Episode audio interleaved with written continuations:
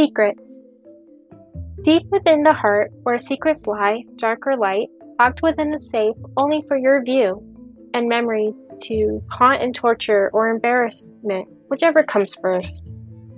Secrets can hurt or be a comfort. Secrets can build up walls or be exciting for others. It just depends on the dance. Try to keep up with the steps. Make sure to have the key handy for each secret has its own specialty. This poem was written when I was holding everything inside of my heart, including my emotions.